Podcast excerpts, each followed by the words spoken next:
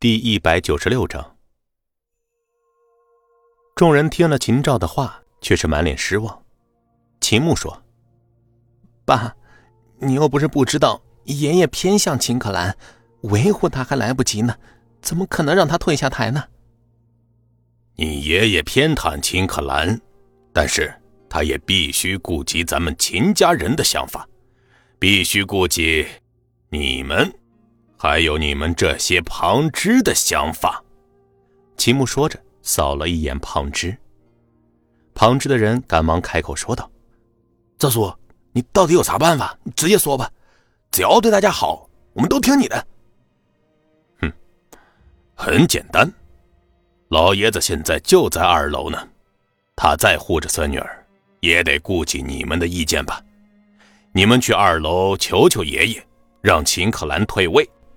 再说点可怜的，老爷子能不答应吗？老爷子再有私心，也不能让一个犯了众怒的女人继续坐在那个位子吧。秦兆笑眯眯地说道。秦牧一拍大腿：“对，爸说的对，你们这些小年轻去太没有说服力，得叫着你们的爸爸妈妈、爷爷奶奶一起去，一群老兄弟和爷爷诉苦，那样才有用呢。”旁支的人一想，现在也只有这一条活路了呀。好，就这么办。秦泽看着一群人再次神采奕奕，凑到秦兆跟前，低声说道：“大哥，你这是要逼宫老爷子呀，就不怕把老爷子气死呀？”听着秦泽的话，秦兆冷眼看着他：“你胡说什么呢？”秦兆瞪了秦泽一眼，而后转头对着等着他发号施令的人们说：“只要老爷子发话，秦可兰就下台了，到时候项目分红少不了大家伙的一份。”秦兆这句笼络人心的话呀，立即将害怕被秦可兰报复的旁支给镇住了，一个个恨不得立即冲上2楼逼宫老爷子。秦牧提出疑问：“爸，要是这时候让秦可兰下台能行吗？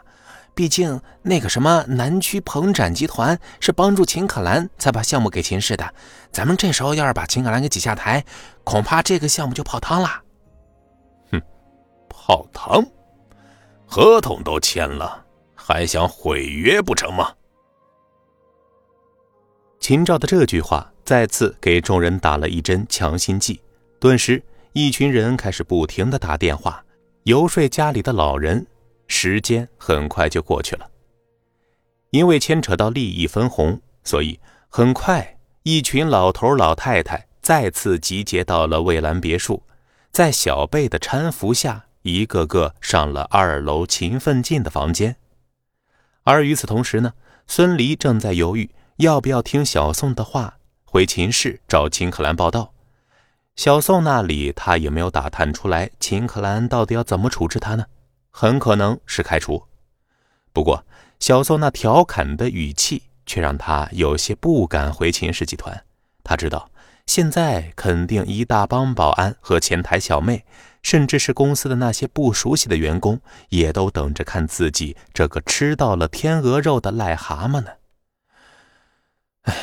豁出去了，不就是秦可兰的男朋友吗？我又不丑，而且我比秦可兰还小呢。孙离嘀嘀咕咕地走出医院，伸手拦了辆出租车，就往秦氏赶去。不过在半路上却接到了王浩天的电话。孙离皱了皱眉头，要知道此时江尚龙刚被挤出江城，王浩天的产业规模又扩大了3成，很多事情等着他去处理，怎么会在这个时候再来找自己呢？难道又出什么事儿了吗？喂，天哥。孙离啊，你现在来我这里一趟，你姐想你了。电话里王浩天的声音很轻松，孙离却知道除此之外王浩天肯定还是有其他事的。孙离没有任何的犹豫，点头答应，而后让出租车司机掉头去了王浩天的别墅。一进别墅，孙离就被楚墨云拉住了手，心疼地说孙离又瘦了之类的话。反正啊，孙离在楚墨云这里每次都能感受到母亲般的温暖。几次拉拽之后，孙离才被王昊天拽进书房。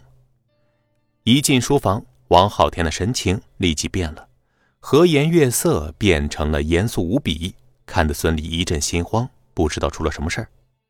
王昊天冷声质问道：“你怎么惹上苏家了？